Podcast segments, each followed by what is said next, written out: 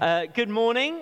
Uh, if you don't know me, my name's Ben. Uh, I'm one of the elders here at the church, and I have the privilege of leading this congregation of City Church. If you're new or visiting, then you're really welcome. I hope that you've enjoyed worshiping God with us. Uh, during this month, we're uh, using January to pray together as a church, and we're taking the opportunity on Sundays to speak about prayer. And today, I want to talk to you about the gap the gap between what is and what should be. It's the gaps between our hopes or expectations and the reality. It's the difference between the life we thought we'd have and the one that is. Now, I think we can often pretend that that gap doesn't really exist. We want other people to look at us and think, oh, you know, every, everything's good. You know, so in how we speak, uh, in how we act, maybe even on ha- in how we what we post on social media. Not that I do that personally very much, but we want to give this impression that we're, you know, life's good, everything's going well. But it's often during challenging times where we become more aware of this gap. Let me ask how do you respond to the challenge of the gap? We can probably all think of a time in our own lives where something went badly wrong. Uh, towards the end of last year, I talked about my friend who took his own life. And it, it's times like that where the pretense of everything's fine, it's all okay, actually, that evaporates and we, we kind of collide with the reality and the challenges of life. We, we feel this gap, we observe it between what is and what should be. It can be a place of disappointment dissatisfaction, and even despair.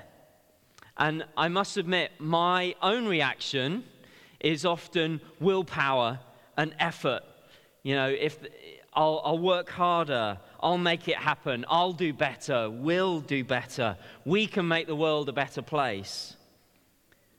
That's an admirable aspiration, but the truth is, we can't. For all the wonder and beauty and good in the world, there's also evil and sin and brokenness that we can't just wave our magic wand and fix. That is the sad reality of this gap. And the gap should drive us to pray. Not so much praying for what we think should be, but praying what God says should be praying and asking Him to bring that reality into being. When, we, when Jess is over there, when Jess and I first moved to Bristol, I had an expectation of how things would be. I expected breakthrough and success in the church pretty much straight away. Actually, what happened was we went through a lot of change with some major challenges along the way. And we're only now, really, you know, four or five years into being here at the church, beginning to see some of the things that I expected to happen straight away. And God has been doing some amazing things, hasn't He? I thank Him for that, for all that He's been doing. We're actually a year now into our vision of helping Bristol believe.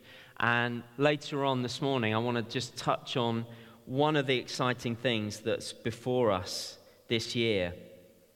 Today, I want to look again at the life of Daniel that Ash spoke about a couple of weeks ago. And we're going to look at a particular prayer that he prayed. Daniel has been through a lot. God's people had been conquered and taken into exile in Babylon. Daniel has been serving as a civil servant in that empire, but along the way, do you remember, he's been set up by some jealous rivals because he's been praying to God and that's been made illegal and he's been thrown to the lions. And although he was rescued by God, he's living with a huge gap. The reality of his people exiled from the promised land, no longer enjoying the presence and blessing of God. And as Ash so helpfully said, Daniel had learned to trust God in any and every situation. And in chapter 9, Daniel prays this incredible prayer of longing, standing in the gap between what is and what should be. As we read it, I want you to notice Daniel's incredible ownership of the problem. He owned the sin of the people in disobeying, in the way that they disobeyed God, and the full consequences of that sin that had led them into exile. But he longed with all of his heart for what should be a people devoted to God and restored to Jerusalem. So, before we look at it, let's pray together. God, we honor you. We thank you for the wonder of being able to come into your presence together as a people this morning. We thank you for your precious word. Please speak to us through it today and let your truth bear fruit in our lives. Please inspire us and provoke us and produce good things in us as we listen to, apply, and obey your words. Amen. So if you have a Bible, please turn with me to Daniel chapter 9. The book of Daniel features near the end of the Old Testament after the prophet Ezekiel, before the shorter books like Hosea, Joel, Amos, etc. Uh, and I'm going to read from the NIV, and we're going to read in little sections, and then I'm going to make comments as we go. And the words are up there on the screen as well. In the first year of Darius, son of Xerxes, a Mede by descent, who was made ruler over the Babylonian kingdom, in the first year of his reign, I, Daniel, understood from the scriptures, according to the word of the Lord given to Jeremiah the prophet, that the desolation of Jerusalem would last 70 years. So I turned to the Lord and pleaded with him in prayer and petition, in fasting and in sackcloth and ashes. So here we have Daniel praying again. He'd prayed a lot in chapter 6. What's with him? It's a bit keen, isn't it? Sackcloth, ashes, fasting, all seems a bit keen, don't you think? Why doesn't he write a blog about living your best life or getting everything you ever wanted in 10 easy steps. What is it with prayer? I think it's, it, he lived a life of prayer. And it wasn't boring or repetitive like some of my prayers can be, it was dynamic, adventurous, even scary at times. And I want us to notice that Daniel was a man of the word. Look at what he says in verse 2. I understood from the scriptures. Daniel had been reading uh, the prophet Jeremiah. And in that book, there's a promise that God would bring his people back from exile after 70 years. Now, at this point, when Daniel's praying, they'd been in exile for nearly 70 years. But Daniel didn't just wait passively for it to happen. He didn't think, well, God's got it. It's going to happen anyway. I don't need to do anything. I'll just wait. That can sound more impressive or more spiritual, can't it? That kind of sense of, I'm just trusting God, I'm leaving it to Him. But Daniel prayed the scripture back to God, a bit like uh, I think it was Julia referenced it about the promises of God and laying hold of them. The truth drove him to his knees and he prayed those promises back to God. That's how prayer works. I read about someone I'd never read about before the other day, someone called John Sung, who was, who was a believer in Shanghai about 100 years ago. and he believed prayer was the most important work of the believer. And he defined faith as watching God work while on your knees. Look at what Daniel prays in verse 4. I prayed to the Lord my God and confessed, Lord, the great and awesome God who keeps his covenant with love. Sorry, keep, keeps his covenant of love with those who love him and keep his commandments. Daniel prayed and he confessed. He was totally clear about where the fault lay. Israel had turned its back on God, and now they were living with the consequences of breaking their covenant with God. He goes on in verse 5 We have sinned and done wrong. We have been wicked and have rebelled. We have turned away from your commands and laws. We have not listened to your servants, the prophets, who spoke in your name to our kings, our princes, and our ancestors, and to all the people of the land. Lord, you are righteous, but this day we are covered with shame. The people of Judah and the inhabitants of Jerusalem and all Israel, both near and far, in all the countries where you have scattered us because of our unfaithfulness to you. We and our kings, our princes, and our ancestors are covered with shame, Lord, because we have sinned against you. The Lord our God is merciful and forgiving even though we have rebelled against him, we have not obeyed the Lord our God or kept the laws he gave us through his servants, the prophets. Do you see Daniel's total ownership of the problem and his identification with his people? He's not playing the blame game. He's not saying, oh, you know, these people, they all turned away from you. But, you know, I'm the only one who's committed. He's concerned about the welfare of all God's people, and he's standing in the gap on their behalf. Sometimes we can also blame God. God, how can you let this happen? Why haven't you intervened? Whereas Daniel never doubts God's goodness and faithfulness. Later on in verse 14, he prays, the Lord our God is righteous in everything that he does. Daniel fully owns how God's people have fallen short, and he prays as if he was personally responsible for all the sin and waywardness that led to the people's exile. Most of it had happened for generations before Daniel was even born. He's so identified with his own people that he names his nation's sins as his own. Again and again, we have sinned, we have rebelled, we've turned away. Isn't that remarkable? An incredible level of ownership, taking responsibility, shouldering the burden, and identifying himself as part of the problem. Isn't that so different to how we can live? You know, imagine at work or at home, something goes wrong. It's never our fault, is it?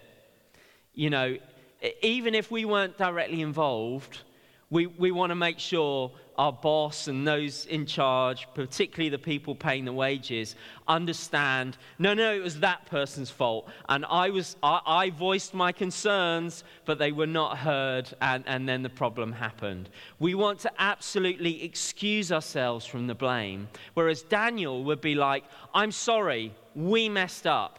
Even if he had nothing to do with the problem, he's owning it. He's saying, It went wrong. It was us. He's owning it. He's taking responsibility. I think I observe in society fewer and fewer people seem to even say sorry at all. You know, like, oh, I know I was, I know I was supposed to make your wedding cake and your wedding dress, um, but I didn't do it.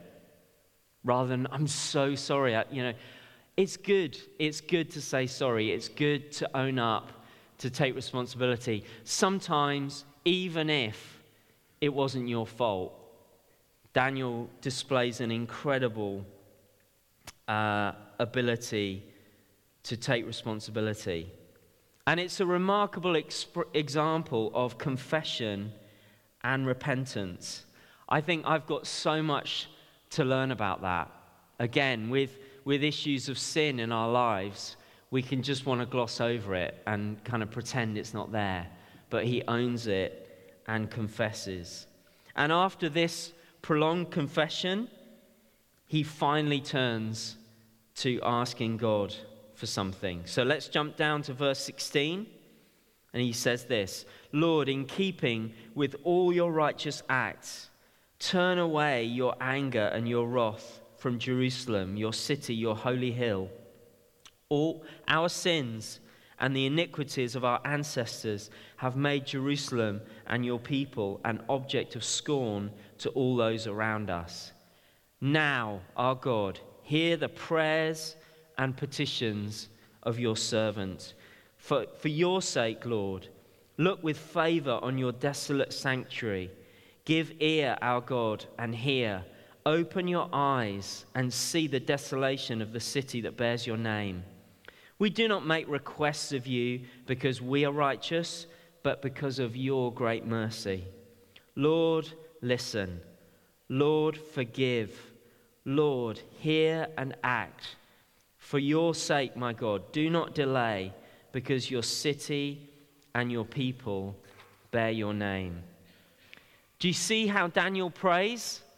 Not on the basis of his or anyone else's righteousness. He prays in verse 18 We do not make requests of you because we are righteous, but because of your great mercy. He's basically saying, Lord, look at the state we're in. It's an absolute mess. Have mercy. When we think about the state of Bristol or the UK or the wider world, poverty, suffering, injustice, we could pray similar prayers, couldn't we? That's looking at the world out there. But what about with us? Just consider for a moment how far you, how far short you fall of God's standards because of sin and how much you need His mercy. That gap between how we know we should live and how we actually do. It can make us feel guilty and condemned. And that's why we do silly things like trying to ignore our sin or run away from it. But generally, denial or escapism only tend to make the issue worse. Daniel shows us what true confession and repentance looks like. We need to understand our own need for mercy. Do you need to pray a prayer like Daniel of confession and repentance and invite God to have first place again in your life? I need God's mercy. There isn't a day that goes by where I don't need forgiveness for something. We need mercy. And like we said with the state of the world, people all around us need to understand this mercy that we've found. Unlike Daniel, Daniel prays this incredible prayer, but actually, we now live and have the privilege of living after the Lord Jesus Christ, who crossed the gap between heaven and earth. Think about the parallels with Daniel. God so identified with the people he had made that he became one of us.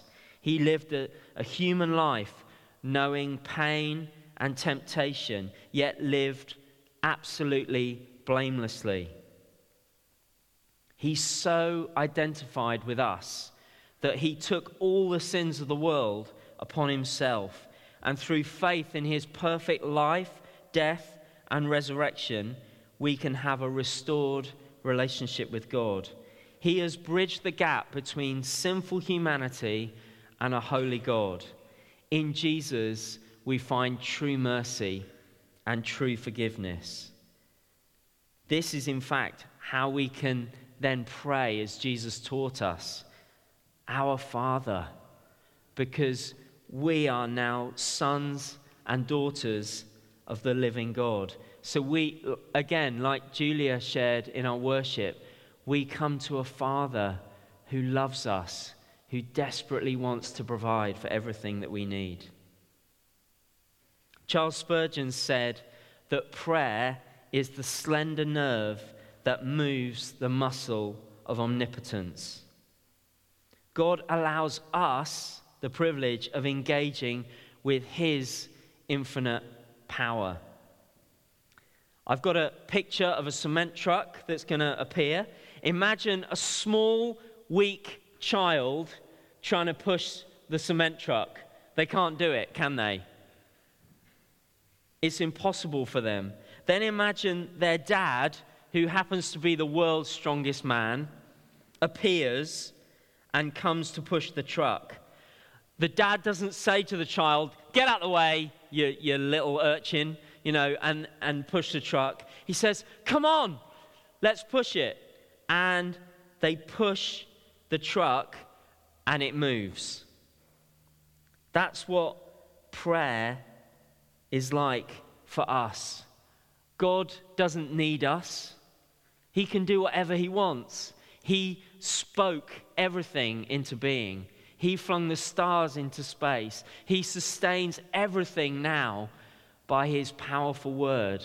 He, he could just say to us, you know, Andy, Cheryl, James, Maeve, Henry, Natasha, get out the way and let me do my thing. He doesn't do that. He says, come on, come on. Let's, let's move some things together. That is our privilege of being involved with Him. The King of glory includes and involves us in bringing His plans and purposes into being. So, what does this mean for us? I believe God is calling us to stand in the gap and pray. Prayer isn't something that we should do, you know, like our spiritual homework. You might, you know, uh, by next week, you need to have read your Bible seven times, you need to have prayed 14 times. No, prayer is not spiritual homework. Prayer is the most appropriate response to the gap between what is and what should be. Prayer is the most appropriate response to the gap between what is and what should be. It's the gap between the kind of person we are and the person we want to be. It's the gap between the marriage we have and the marriage that we'd love to have. It's the gap between where we are as a church and where God wants us to be. It's the gap between a city walking away from God or a city full of faith in Jesus. Prayer is the best thing you can do, and it's definitely the most powerful. It's the means by which we can engage with God But everything within us will fight against this. Pride will say, You don't need to pray. You've got this. You know, you're, you're, you're a wonderful, kind person. You can just go out and save people. You, you don't really need to pray about it. It's not easy to humble yourself and ask for God's help. But there's not a sniff of pride in Daniel's prayer, is there? There's absolute humility and contriteness. Another thing that can be a stumbling block to us praying is not believing that prayer is powerful and that nothing will really change. You know, I, I could spend three hours in prayer, but it won't really do anything. The enemy wants you to believe that prayer is irrelevant, that you're just whispering into thin air. Don't believe the lie. Prayer is powerful, and it is time for us to get serious about prayer. Let me tell you a story. In 1949, on the island of Lewis in the Hebrides, two sisters who were in their 80s, one of them was completely blind were praying because of the appalling state of their parish. There were no young people coming to church at all, and the sisters were so concerned that they prayed together twice a week on their knees for five or six hours during the night, from around 10 in the evening till 2 or 3 in the morning.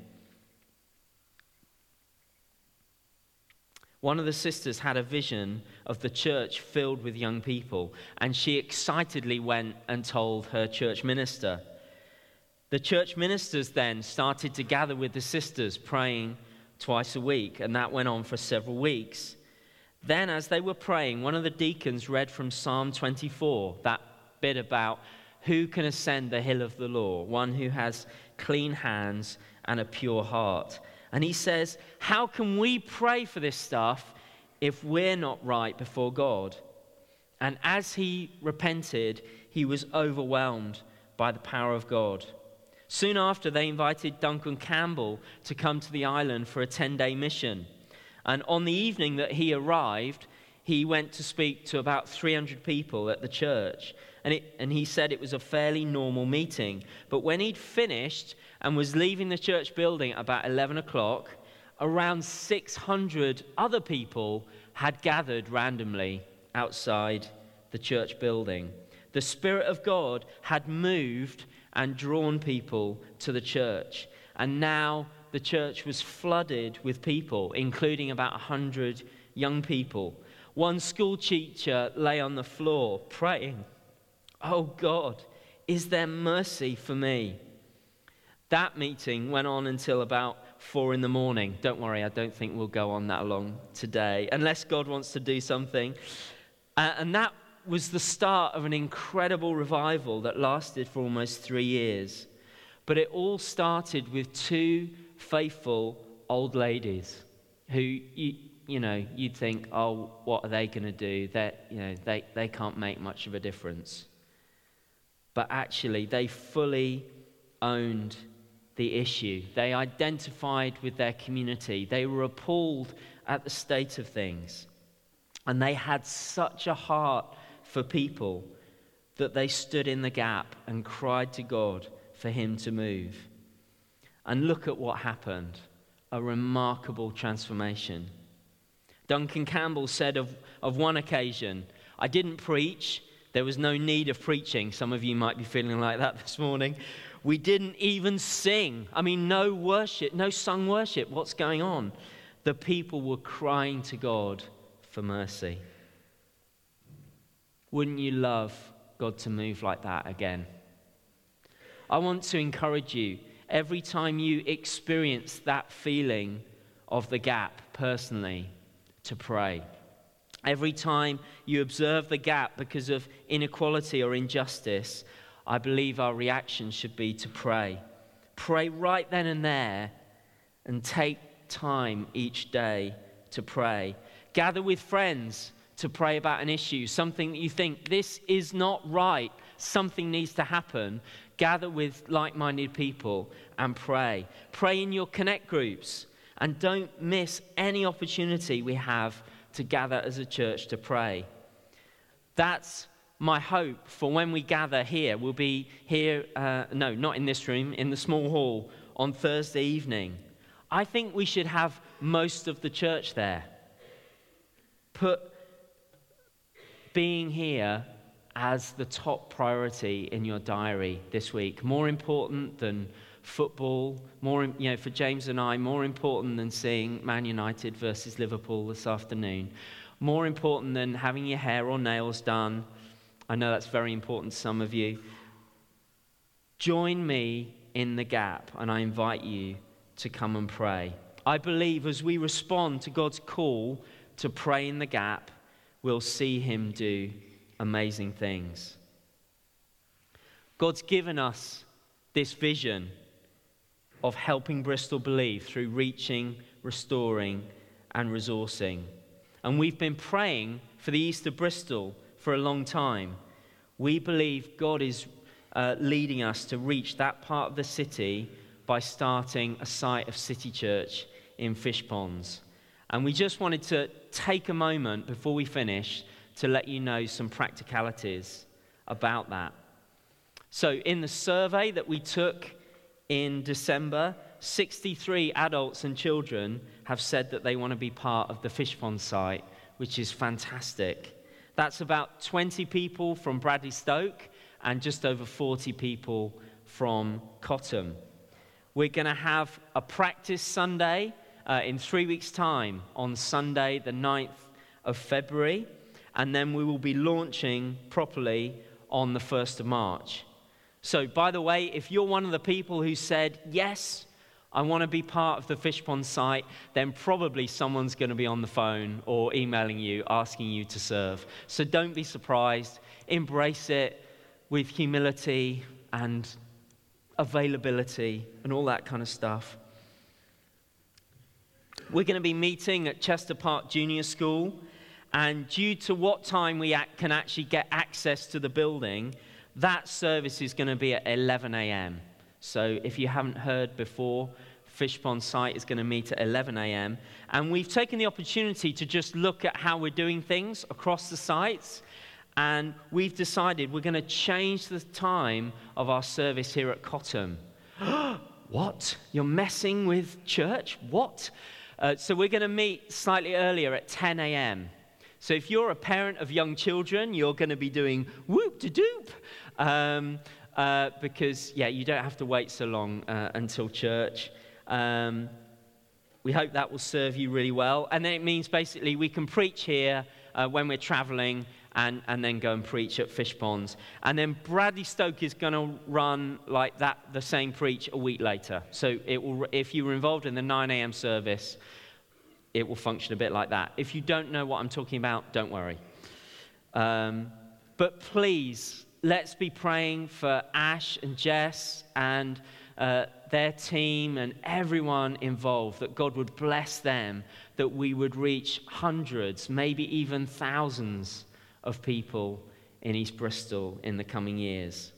As I said before, prayer is the most appropriate response to the gap between what is and what should be. We want vibrant communities of believers across this whole city, don't we? That, there's a big gap at the moment. There's some great churches across Bristol, but there's thousands of people that are not hearing the gospel. Let's pray and ask God to move.